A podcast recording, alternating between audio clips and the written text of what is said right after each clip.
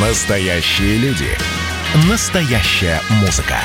Настоящие новости. Радио «Комсомольская правда». Радио про настоящее. 97,2 FM. эм. Взрослые люди. Тут-то Ларсон и Валентин Алфимов обсуждают, советуют и хулиганят в прямом эфире. Продолжаем разговор. Ну да, продолжаем разговор. Какая прелесть. Обожаю наши джинглы. А, Друзья, мы с вами до 10 часов утра в прямом эфире обсуждаем новости. Ну, что-то хороших новостей все меньше. Да ладно Господи. тебе, ладно ну, а тебе. что, смотри, читаю. Население России сократится более чем на 150 тысяч человек в этом году. И это самая большая цифра с 2006 года. За 14 лет это максимальное сокращение населения России. А так все хорошо начиналось. А, да, действительно, цифры не очень приятные, но нам с ними жить. И э, мы ну, часто, когда говорим о, о том, что происходит, э, вспоминаем, ну вот именно сейчас про демографию, да, мы, конечно, вспоминаем вот эти вот волны и все остальное, но как-то от этого действительно легче не становится. Хотя, как поется в известной песне известной группы, самый, самый темный час перед рассветом, и я стараюсь греться вот этой самой мыслью. Вот, смотрите, за... Я немножко цифр приведу, давайте. Давай. А, смотри, за первую половину 2020 года число умерших в 1,4 раза, то есть почти в полтора раза, превысило число родившихся. В 2019 году эти показатели были, а, там разница была 1,3 раза, то есть в 2020 году хуже. И в 40 из 85 регионов России умерло а, в полтора-два с половиной раза больше, чем родилось. Причем, причем, ну, многие могут сказать, ну, 20 год, здесь все понятно, корона и все остальное. Нет, вот реально говорят, коронавирус никакого отношения к этому не имеет. А может быть и Ну, имеет. Почему? Вот а, демограф а, Владимир а, с которым Тимаков. общалась, да, Владимир Тимаков как раз, он говорит, что имеет коронавирус к этому отношение, но не только из-за того, что люди умирали от самого вируса, а из-за того, что из-за вируса они, например, не дождались отложенной из-за карантина операции. Или там, ну, что-то еще случилось такое, потому что жизнь остановилась, и человек там, человеку скоро вовремя не доехал. А- Да, он вообще не от короны, а от сердечного приступа. Да, ну да, да, давай мы не будем пересказывать слова, слова Владимира Викторовича, а с ним просто пообщаемся прямо у нас в эфире. Владимир Тимаков, демограф, заместитель руководителя экспертного центра Всемирного Русского Народного Собора, с нами на связи. Владимир Викторович, здравствуйте. Доброе утро. Здравствуйте. Слушайте, что, корона все-таки или, м, э, или нет? Ну, смотрите, если говорить о рождаемости, то, конечно, нет. Рождаемость еще коронавирус не повлиял, и это аукнется нам только в 2021 году. А вот по смертности, безусловно, это главная причина, и я даже не, не- не могу назвать никакой иной причины, потому что, в принципе, мы ожидали снижения смертности. У нас уже лет 15 устойчивая тенденция снижения смертности из года в год происходит. Вот. А то, что связано с коронавирусом, ну, безусловно, смертность от э, коронавирусной э, пандемии, она выше э, значительно, чем официальные цифры. Это по многим признакам видно. Но вот, допустим, Росстат сам признает, что у нас 3,5 тысячи людей в первом полугодии умерло, э, будучи зараженными коронавирусом, но по другим причинам, как бы не связанным с коронавирусом. Однако, если мы посмотрим, что у нас, скажем так, э, умерло всего на население России один из 200 по разным причинам, то, а среди зараженных коронавирусом получается, что один из 100 умер. То есть это уже э, не бьется со статистикой и заставляет предположить, что коронавирус все-таки повлиял э, на течение других болезней, от которых люди умерли вот на фоне коронавирусного заражения. Кроме того, очень высокое э, количество, оно, в принципе, даже превышает официальные цифры, людей, которые имели признаки коронавирусной инфекции, но она не была у них диагностирована по той или иной причине, либо из-за неточности методов, либо из-за того, что ее просто не диагностировали. И надо предполагать, что это тоже, ну, э, скажем так, массовое заражение атипичной пневмонии, оно наблюдается и в Петербурге, и в Дагестане, многократно превышающее обычную э, нормальный уровень. И при этом не диагностируется коронавирус у этих людей. Но э, вспышка смертности, сверхсмертности, э, выше обычной, она наблюдается практически во всех регионах. И по моим оценкам, ну, число жертв коронавирусной инфекции, как прямых, так и косвенных, о чем говорили уже, да, потому что все силы врачей мобилизованы, врачи болеют. Там, где должен работать кардиолог, кардиологи болеют, принимает невролог. Скорая помощь полностью мобилизована, другие выезды, выезжать некогда. Операции человеку назначают, а он заболел коронавирусом, пока не пройдет инфекция, операцию провести не могут. Вот это тоже косвенные как бы жертвы. Я оцениваю по сравнению с официальными жертвами э, коронавирусной инфекции в 3-4 раза надо умножать, и там мы получим реальный результат жертв пандемии. А, Владимир Викторович, а как же вот эта история с а, волнами? У нас сейчас должны рожать те, кто родился в 90-х годах. А, ну, соответственно... Да. А, а, Нет, а... рождаемость, безусловно. Рождаемость с коронавирусом пока не связана никак. Рождаемость мы получим только в 2021 году, потому что mm-hmm. число браков сократилось в этом году очень заметно на фоне вот этого коронакризиса. С другой стороны, с другой стороны, три месяца люди дома сидели, а что еще делать?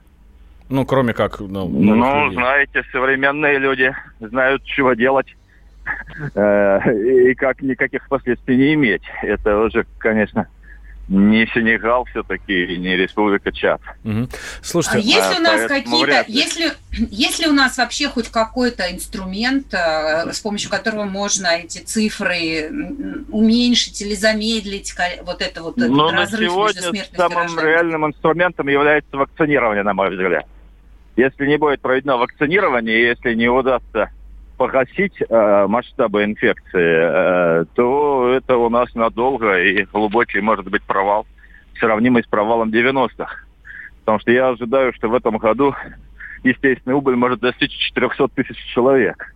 Из них порядка 100 тысяч это будут прямые и косвенные жертвы коронавирусной инфекции. Подождите, а вот эта а цифра... рождаемость-то как поднять? Ну, рождаемость поднять. рождаемость поднять, в принципе, те меры, которые озвучил президент – они должны были сработать в 2021 году, конечно. И несколько лет, вот пока отложенные первые рождения, должны были они поднять и увеличить.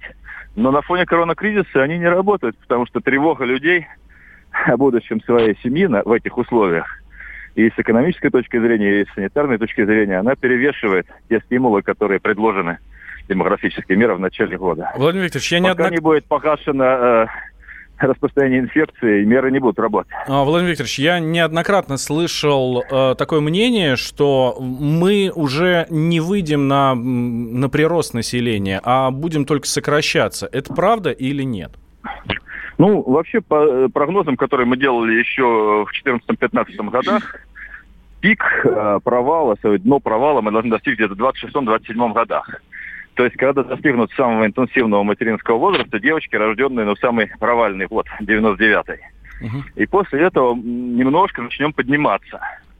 Но темпы подъема, опять-таки, мы выйдем на какие-то более-менее приличные цифры, только когда войдут в свой возраст, такой максимально оптимальный, вот, рожденные уже при материнском капитале, то есть 7, 8, 9 годы, плюс 26, 27, 28, ну, к 30-му году, понимаете, не раньше, в начале 30-х. 33-й, 34-й. Выйдем ли а мы за счет... прирост, тоже не факт. Э, мы а, можем... а, не помогут ли нам, а не помогут ли нам мигранты? Мигранты могут помочь, но это а, такое обоюдоострое оружие. Потому что э, хорошо, когда мигранты культурно адаптируются в страну, а когда мигранты э, представители другой культуры и не хотят адаптироваться и агрессивно конфликтуют с традиционной э, культурой, то это может быть даже минусом. Лучше сократить население, чем получить э, ну, такой раскол внутренний стране. Да, Тут... Владимир Викторович, спасибо большое. Владимир Тимаков, демограф, зам руководителя экспертного центра Всемирного Русского Народного Собора, был с нами на связи. Ну вот видите, смотрите, корона плюс вот эти волны, потому что сейчас как раз э, должны, должны рожать те, кто родился в 90-е, а что-то пока, ну, их просто мало было, в 90-е э, родилось детей. Вот, а сейчас они еще и рожать особо не хотят. Поэтому, слушайте, я обращаюсь ко всем, вот к брату своему обращаюсь в частности, 97-го года рождения он. Мишань, давай, ну, ну что, хорош, что, сколько ждать?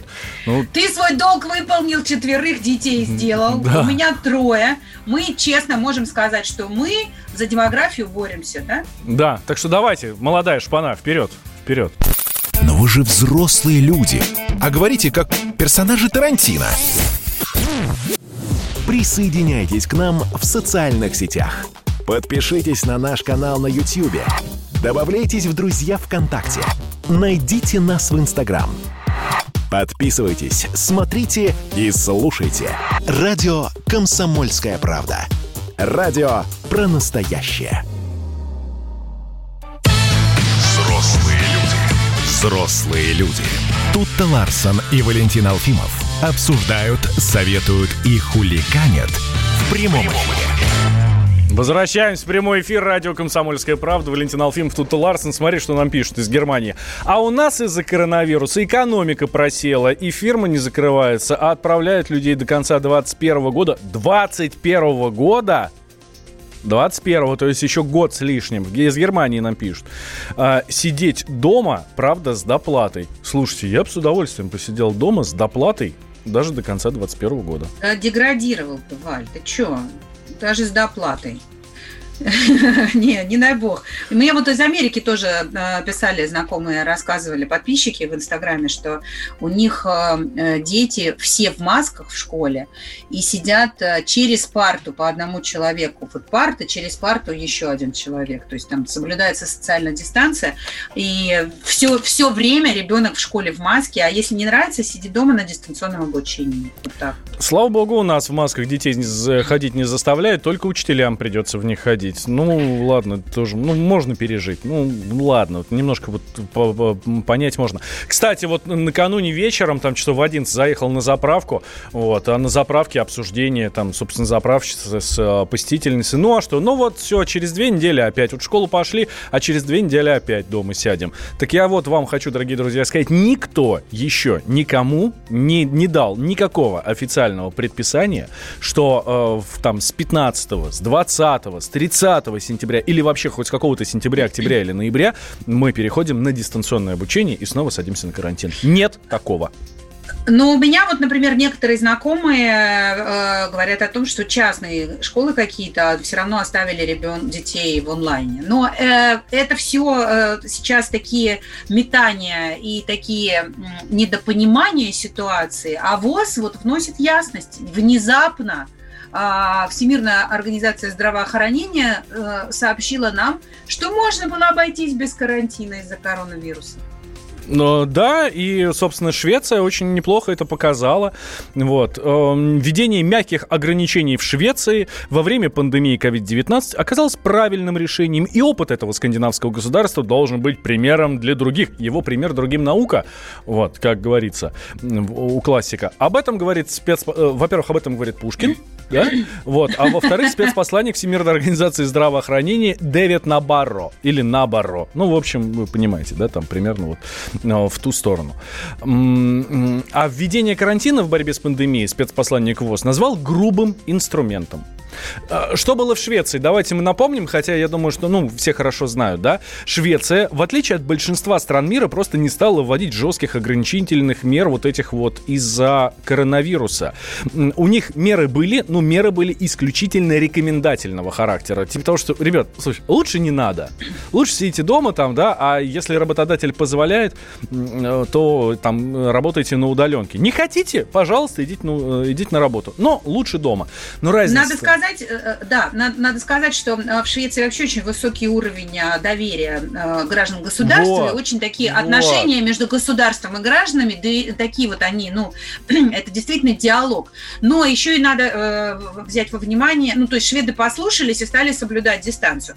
А еще надо все-таки принять во внимание некие особенности менталитета, потому что почему вот Испания, Италия, так страдали от коронавируса, потому что там люди живут со своими стариками, они живут большими семьями под одной крышей. Там детей отправили подальше из городов к бабушке, и дети повезли, значит, ну как у нас, да, там на дачу угу. старикам а, инфекцию. А в Швеции это вообще не принято. Там а, э, стариков сдают в дом престарелых довольно часто. Там молодежь уходит из родительского дома в 17-18 лет и больше не возвращается. А, а они вообще такие, ну, как бы одиночки сами по себе. То есть у них м- и так уровень общения общения такого интимного, близкого достаточно снижен по сравнению с южными, там, не знаю, странами или, например, даже с нами. Вот. Но, тем не менее, у них говорят, что там, конечно, было плохо в домах престарелых, потому что старики пачками мерли. Но, с другой стороны, а, и мы это, кстати, обсуждали в эфире, да, зато экономика меньше пострадала, зато э, психика у людей меньше пострадала. И вот тоже тут такой баланс. То, что умер хотя бы один лишний старик от того, что всех не отправили на карантин, это, это покрывает э, все остальные преимущества от того, что карантина не было или нет? Я не знаю. Но тем временем у нас наши власти, в частности Владимир Путин, говорит, что пандемия показала, что Россия – это государство с технологиями, а не страна-бензоколонка. Первое, что касается дистанционного обучения, это прежде всего хочу обратить внимание на то, что нам в целом по всей стране и в школах в значительной степени, и в высших учебных заведениях, и в средних учебных заведениях удалось это сделать.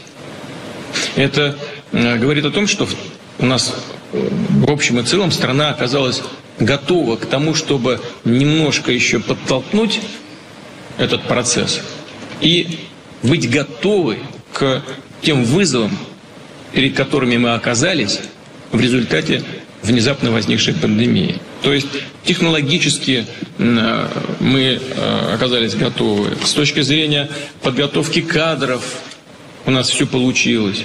Это значит, что у нас еще много над чем нужно работать, но это э, говорит о том, что мы все-таки не только страна-бензоколонка, как некоторые пытаются нас представить, а, а это страна с э, ярко выраженными новыми технологическими возможностями, которые мы в состоянии быстро развивать, адаптировать к вызовам сегодняшнего дня. Владимир Путин, собственно, говорит, видите, говорит, ну, все, все показывает, что мы не бензоколонка. Мы можем адаптироваться под реалии сегодняшнего дня. Вот. А, с нами на связи экономист Денис Ракша. Денис Григорьевич, доброе утро. Доброе утро. Экономист и предприниматель, я бы, я бы так отметил. Да, титр, вот титр тут по появилась, появилась даже э, информация о том, что благодаря э, коронавирусу э, и тому, что Россия, российская экономика пострадала в некоторой степени даже меньше, чем там какие-то ведущие экономики мира, мы можем подняться в рейтинге, экономическом рейтинге стран там, чуть ли не, на, не с седьмого на пятое место. И что вообще у нас все не так уж плохо по сравнению с Западом. Так ли это? Алло, алло? Да, Денис Григорьевич, вы с нами? Отка- отказал. Ну нет, не отказался, конечно. Я надеюсь, что я ничего не сказала такого глупого, ужасного, чтобы со мной не захотеть после этого общаться. Но надеемся, что это проблемы со связью.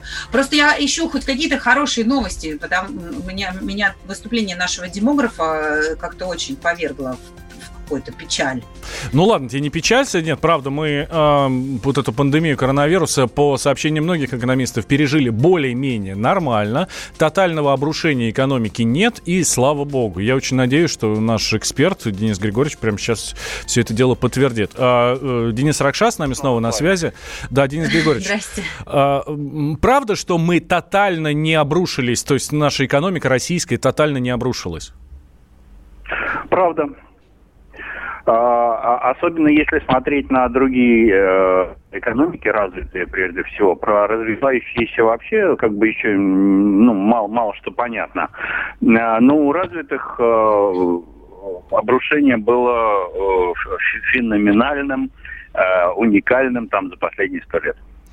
А, Но, ну, значит, ли это, значит ли это, что на этом фоне мы можем, а, ну, наш, наш экономический вес, наш рейтинг мировой экономический а, а... может поползти вверх? Вы у меня пропадаете, и я не слышал вопроса. Означает ли а, а, тот, тот факт, что мы э, все-таки более-менее нормально пережили, а, означает ли, что в мировых рейтингах э, мы, может быть, даже войдем в пятерку сильнейших экономик мира? А, ну да, вполне Видите, это, это не наша победа, это их, что называется, поражение. Ну, если бы вот все было без, без пандемии, то, скорее всего, мы бы туда не вошли. А, а так, за счет того, что они упали сильнее нас, мы войдем. Денис Григорьевич, а почему... Ну, я, я, я бы не стал радоваться сильно этому. А почему они сильнее нас упали? Потому что у нас были там хорошие поддерживающие меры или просто нашу экономику, наша экономика и так уже в такой, э, ну, вы понимаете, в такой дыре, да, что э, и обрушить ее дальше уже некуда? Вы знаете, разные структуры экономики, а, разная интенсивность а, пандемии, разная интенсивность карантинных мер. А, вообще государства по-разному реагировали на пандемию. Угу. Вот. Э, и, э, ну, прежде всего, это, это разная структура экономики. Ну, условно говоря, вот смотрите, если э, страна не знаю, делает самолеты, и эти самолеты перестают, да, и, и останавливается производство самолетов, то это сильно бьет там по ВВП и, и по экономике. Если страна покупает самолеты, я сейчас не про нашу говорю, я условно, да, вот, если страна покупает самолет, ну что, ну она перестала покупать самолеты и все. У нее наоборот э, лишние деньги появились. А, понимаете, то есть чем более вы технологически развиты, да, тем больше вы зависите а, вот от а, таких пандемия, глобальный локдаун и так далее. Вот. Мы Это говорим о том, что мы... Да. да, да. Алло? Просто мы говорим о том, что если мы окажемся, например, на более высокой строчке в экономическом рейтинге, сможем ли мы там удержаться? Ну, понимаете, перемещение на, на другую строчку в рейтинге э, э, ВВП по паритету покупательной способности не означает, что у нас изменится структура экономики от этого. И не означает, вот. что мы станем сразу черную икру есть, да? Э, да, а для, для нас ничего не изменится, мы ничего не заметим. Это чистая там э, статистика и казуистика. Понятно. Эта цифра будет исключительно для чувств собственного величия. Это в Германию, ой, в Турцию приезжаешь и с немцами разговариваешь, а мы на пятой строчке, вот и все. Вы уже взрослые люди. Пора уже составить бизнес-план.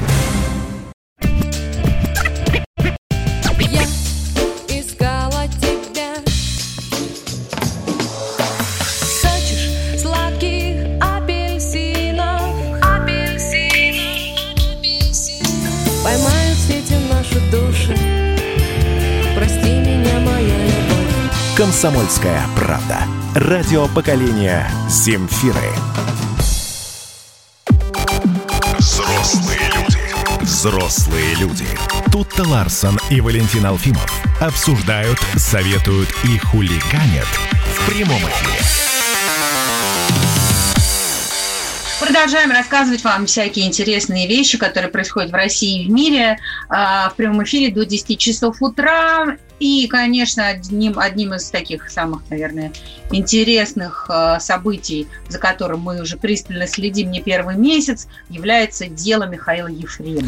Сериальчик такой, я бы так сказал, да, актер судит, собственно, актер в главную роль. Э, сериал, в котором, да, главную роль играет э, актер Михаил Ефремов. Хотя Хотя, слушай, может быть, я ошибаюсь, может быть, ты меня поправишь, он не главную роль там играет, да, а он второстепенную роль играет. А главную роль все-таки играют адвокаты, в частности, адвокат Михаил Ефремов, Ильман Пашаев, адвокат э, страны, потерпевшей страны, адвокат семьи Захаровых, э, Александр Добровинский, да, вот, может быть, они все-таки главную роль играют? Ну, я думаю, что нет, Валь, потому нет? что актер Актерыч не может уйти со сцены, и об этом свидетельствуют даже какие-то э, такие незначительные э, эпизоды, которые происходят постоянно в зале суда. Например, когда э, Виталий Захаров, э, старший сын э, пострадавшего, погибшего в этой авиакатастрофе э, водителя, э, просит информировать его во всех перемещениях освобождения Ефремова из колонии в случае реального заключения. А, а, значит, э, Ефремов, когда все это услышал, э, говорит, расстрелять заявлять о себе, да, ну то есть, э, ну глумиться реально, ну то есть э, это же не просто там процессуальные какие-то моменты, да, когда там выступает один человек, выступает другой свидетель, адвокат и так далее. А вот эти вот реплики со стороны Михаила Олеговича, это цирк, чистый цирк, театр, конечно. А вот почувствовал ли этот театр э, наша корреспондент Алена Мартынова, которая, как я смотрю по фотографиям, которые у нас на сайте kp.ru, вот от пресс-службы Пресненского суда, сидела на первом ряду в зрительном зале, прям по центру, и наблюдала за всем этим э, за всем этим действом. Алена, здравствуй. Да, доброе утро, коллеги, всем э, доброе утро. Э, действительно, вчера удалось мне сесть на первый ряд, и не за 500 тысяч рублей, да, когда это было объявление. По блату. На... Да, а именно по блату, пускай туда строго по спискам. Э, что хочу сказать, ну, действительно, есть ощущение, что это какой-то сюр и очень плохое кино. Вот самая худшая, наверное, роль Михаила Ефремова.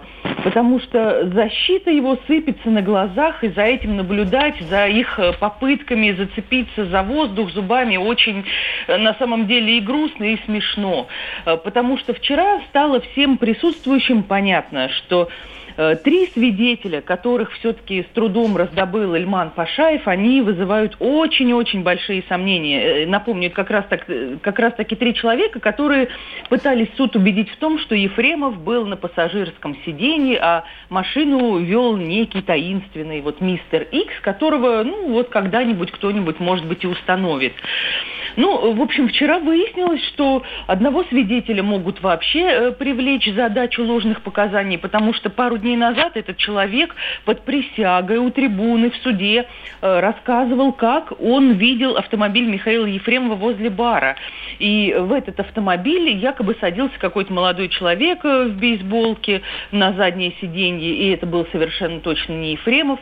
Что сделала прокуратура? Они очень быстренько подсуетились, нашли э, ви, э, записи с камер видеонаблюдения, и вчера суд их отсмотрел. И там совершенно четко видно, что никакого этого свидетеля э, и в помине даже не было в этом переулке, то есть такой человек там не проходил, а в автомобиль Ефремова на водительское сиденье садится некто, ну, очень похожий на Михаила Олеговича.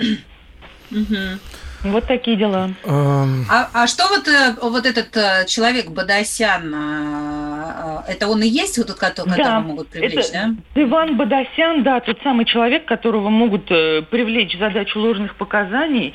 Ну вот я, я смотрю, а, Александр Добровинский, э, адвокат, соответственно, потерпевшей стороны, он говорит, что, по, что очевидно, что вот этот Бадасян лжет, и э, поэтому он собирается ставить под сомнение вообще все свидетельские показания со стороны защиты. Ну, не только поэтому, как бы их нельзя так, э, можно, э, можно сказать, в одну связку, да, вот раз этот лжет, то и двое других, которые с ним, собственно, не знакомы, тоже лгут. Нет, там на самом деле есть э, фактические доказательства того, что эти люди, люди лгут, потому что они утверждали, что они были вот прям возле автомобиля, на месте ДТП, это два человека, два друга, значит, которые говорят, что они бойцы Донбасса, по фамилии Кобец, Игаев, да, вот мы знаем наверняка про человека по фамилии Василий Кобец, многие писали, что он полуслепой, да еще и вот э, пьяненький был в тот вечер. Но это действительно так и есть, человек не видит на один глаз. В общем, эти два друга утверждали, что на месте аварии Михаил Ефремов выходил с пассажирского сиденья. Но опять-таки отсмотрели все возможные видео, этих двух друзей на месте аварии не было. Нет их просто-напросто на кадрах. Несмотря на толкучку, всех идентифицировали, а их нет. Но Эльман Пашаев человек э, достаточно изворотливый. Он, э, значит, предлагает суду э, взять видеозаписи из ближайшего магазина «Азбука вкуса», куда якобы через там две минуты после ДТП зашли вот эти два свидетеля за очередной порцией пива. Ну, слушайте, ну то, что они были в азбуке вкуса, разве это как-то может доказать, даже если она в 100 метрах да, от места аварии? Разве это доказывает их присутствие, то, что они своими глазами что-то видели? Ну, в общем, полная чехарда. А как себя э, сам Михаил Ефремов ведет в процессе суда? То есть я понимаю, что он там местами э, где-то ерничает, да, вот говорят, что он много рисует и периодически достает молитвенник. А еще говорят, что он адвоката потерпевшей стороны назвал Добросвинским. все, что говорят, э, на самом деле правда. Все так и есть, все подтверждаю. Видела и вчера я рисовал, да. Ну вот э, долгий был перерыв между его первым рисунком на одном из первых заседаний недели три назад. И вот вчера что-то активно рисовал, а по окончании э, слушания, значит, свернул этот листочек и спрятал тщательно в папочку. Никому ничего не было видно, что же он там такое изобразил. И молитвенник всегда при нем, да, действительно достает и читает. Но мы на самом деле ожидали, что как-то будет он себя по-другому вести. Все-таки человек интеллигентный, человек искусства, э, тонкий, ранимый, да, без кожи и так далее. А тут, ну, это просто какой-то базар-вокзал. Он действительно вставляет э, столько ремарок, что суд э, устал уже делать ему замечания. И это ремарки порой очень обидные, очень грубые. То есть свидетели, которые говорят, что мы видели, он был водитель. Он называет их зомбированными, он говорит, что их подготовил и, мол, того за деньги Добросвинский, да, и что Добросвинский, так называемый, он вообще, мол, того смарчок, и желаю ему встретиться с ветеранами Донбасса. То есть, когда это слышишь, ты просто не веришь э, своим глазам и своим ушам. Причем здесь вообще Донбасс, я не понимаю, почему не с ветеранами Афганистана? А Донбасс Господи. это как раз-таки отсыл в сторону двух сомнительных вот этих свидетелей, значит, Гаева и э, Копца. Они говорили, что они люди очень уважаемые, что вот они э, с 14 по 18 год воевали на Донбассе, это вот все они заявляли в суде, и что вообще вот они такие бойцы, и поэтому их показаниям можно доверять. Ух, а, Ален, сегодня нету заседаний, да? Все завтра будет. Ой, сегодня, слава богу, перерыв, да. Перед, ну, слушайте, перед очень большим шоу, я думаю, что это будет, ну, вот прям такой фейерверк, наверное, эмоций всяких разных. Если честно, даже немножко страшновато, потому что все заседания и так идут на повышенных тонах, там вот прям воздух звенит, понимаете, это не передать словами. А здесь еще будут прения сторон, а да? Это прения, и там будет страшно представить. Вот у них всего сутки у адвокатов, чтобы подго- подготовиться к прениям. Завтра мы все это будем слушать, фиксировать и передавать. Угу. Ну, а потом, э, видимо, уже на следующей неделе суд э, должен подготовить э, свой приговор. Да, Ален, спасибо большое. Алена Мартынова, наш специальный корреспондент, следит за делом Михаила Ефремова, вот этого страшного ДТП. Это за, в... за цирком в суде, да. который это... устраивает Михаил Ефремов. В суде перерыв, а у нас сегодня в 8 вечера как раз будем разбирать все по Вы же взрослые люди. Это называется партисипаторное проектирование. Если сами жители двора будут участвовать в установке этой конкретной лавочки, то по социологическим данным меньше вероятность того, что они нарисуют на ней там слово Аплодирую вам, Эдвард. Ну мы же с вами трезвомыслящие люди. Эдвард меня убедил, что это нормально. Отдельная тема с Олегом Кашиным и Эдвардом Чесноковым.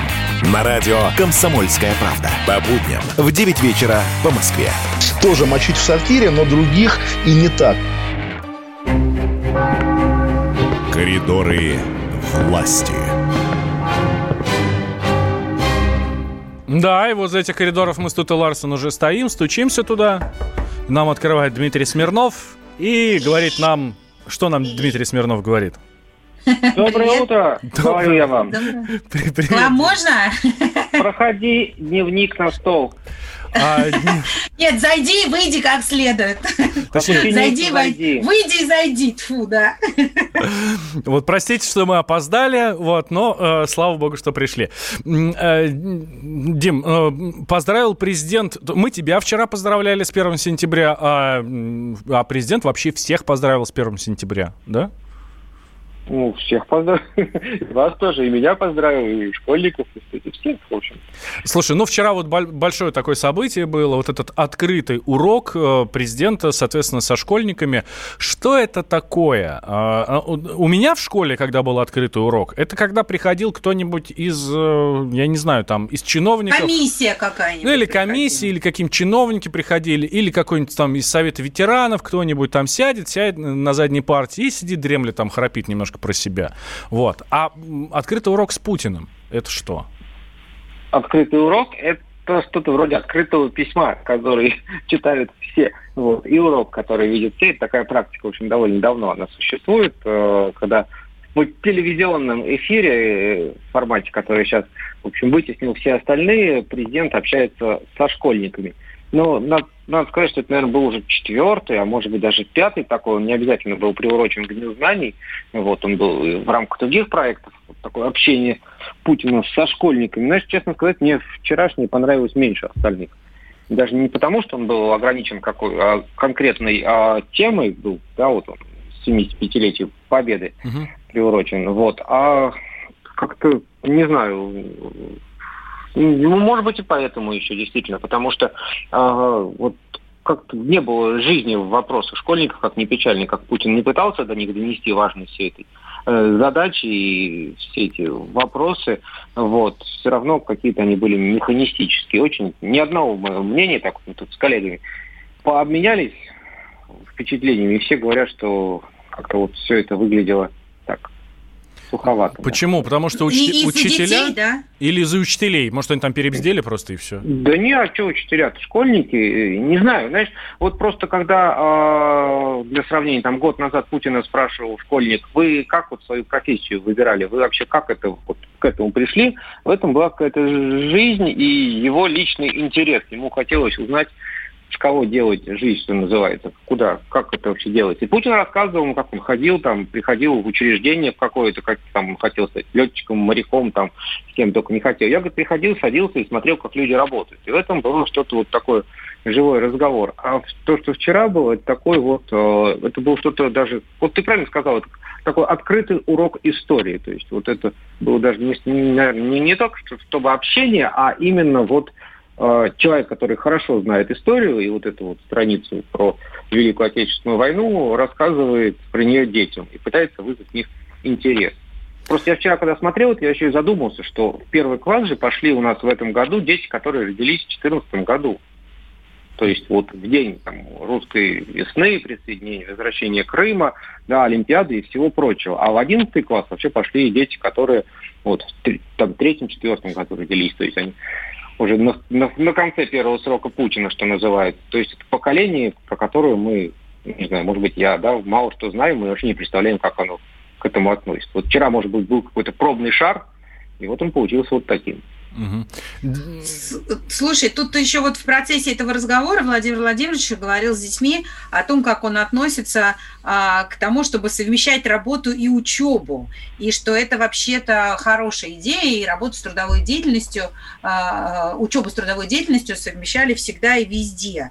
А, это может быть сигналом для, например, высших учебных заведений. Я знаю, что вот у нас на журфаке, например, э, поощрялось, когда студент одновременно с учебой уже работает где-то. Но во многих вузах, наоборот, людям работать не разрешают.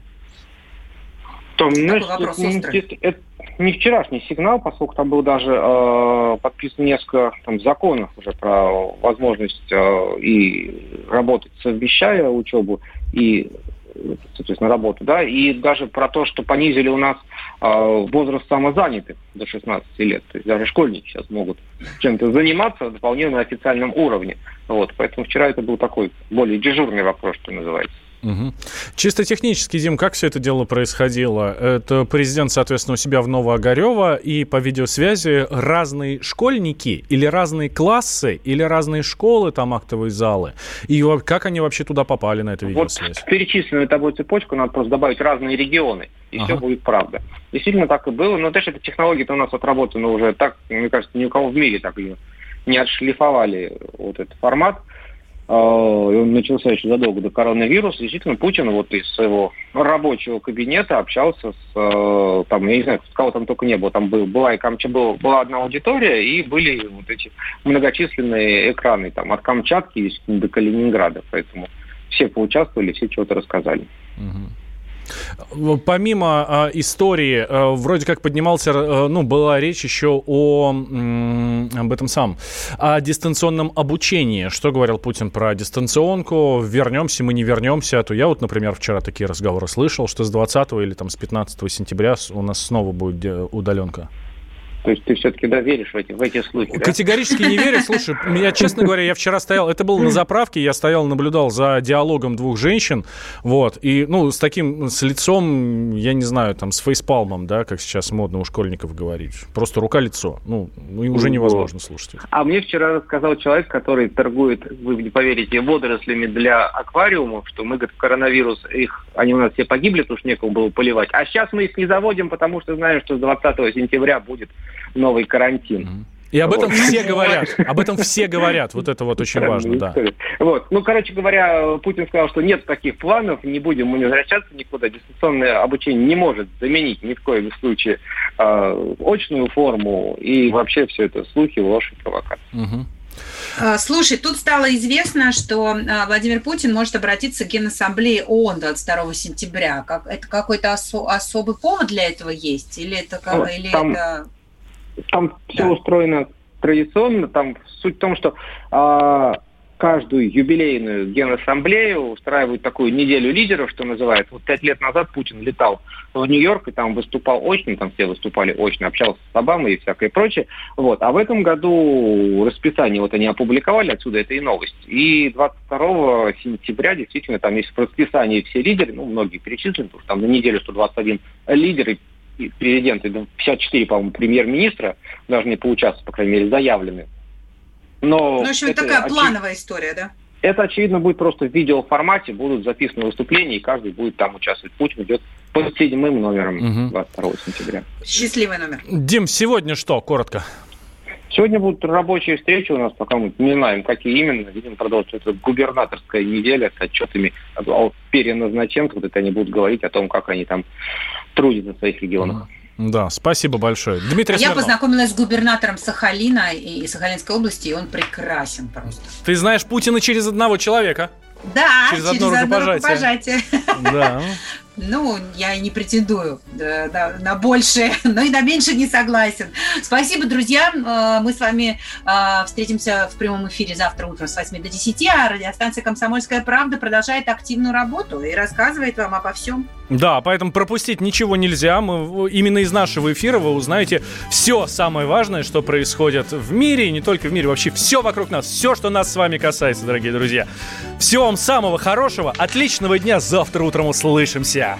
Вот наступило такое серое дождливое утро. Я просыпаюсь с ощущением тревоги.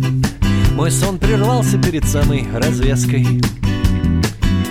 Я одеваюсь по эскалатору бегут пассажиры Приехал медленный и заспанный поезд Я втиснут, кто-то сзади дышит затылок Вокруг взрослые люди. Взрослые люди. Взрослые люди. Взрослые люди.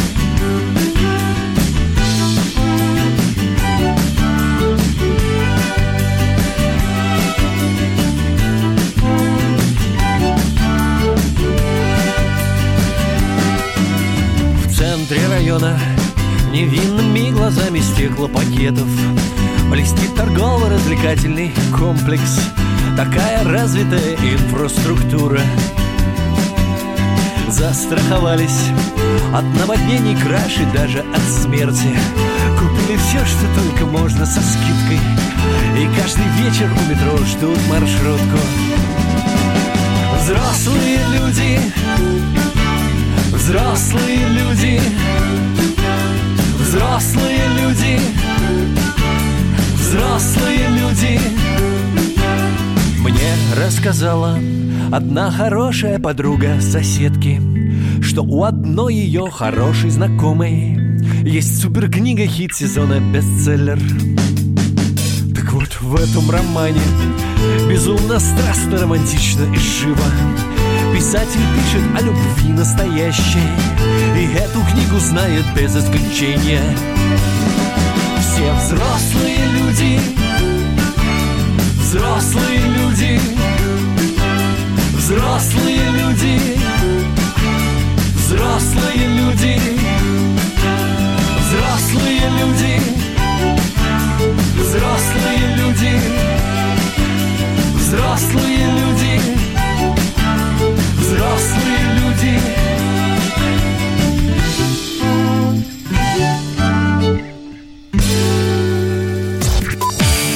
Настоящая музыка. Музыка. На радио «Комсомольская правда».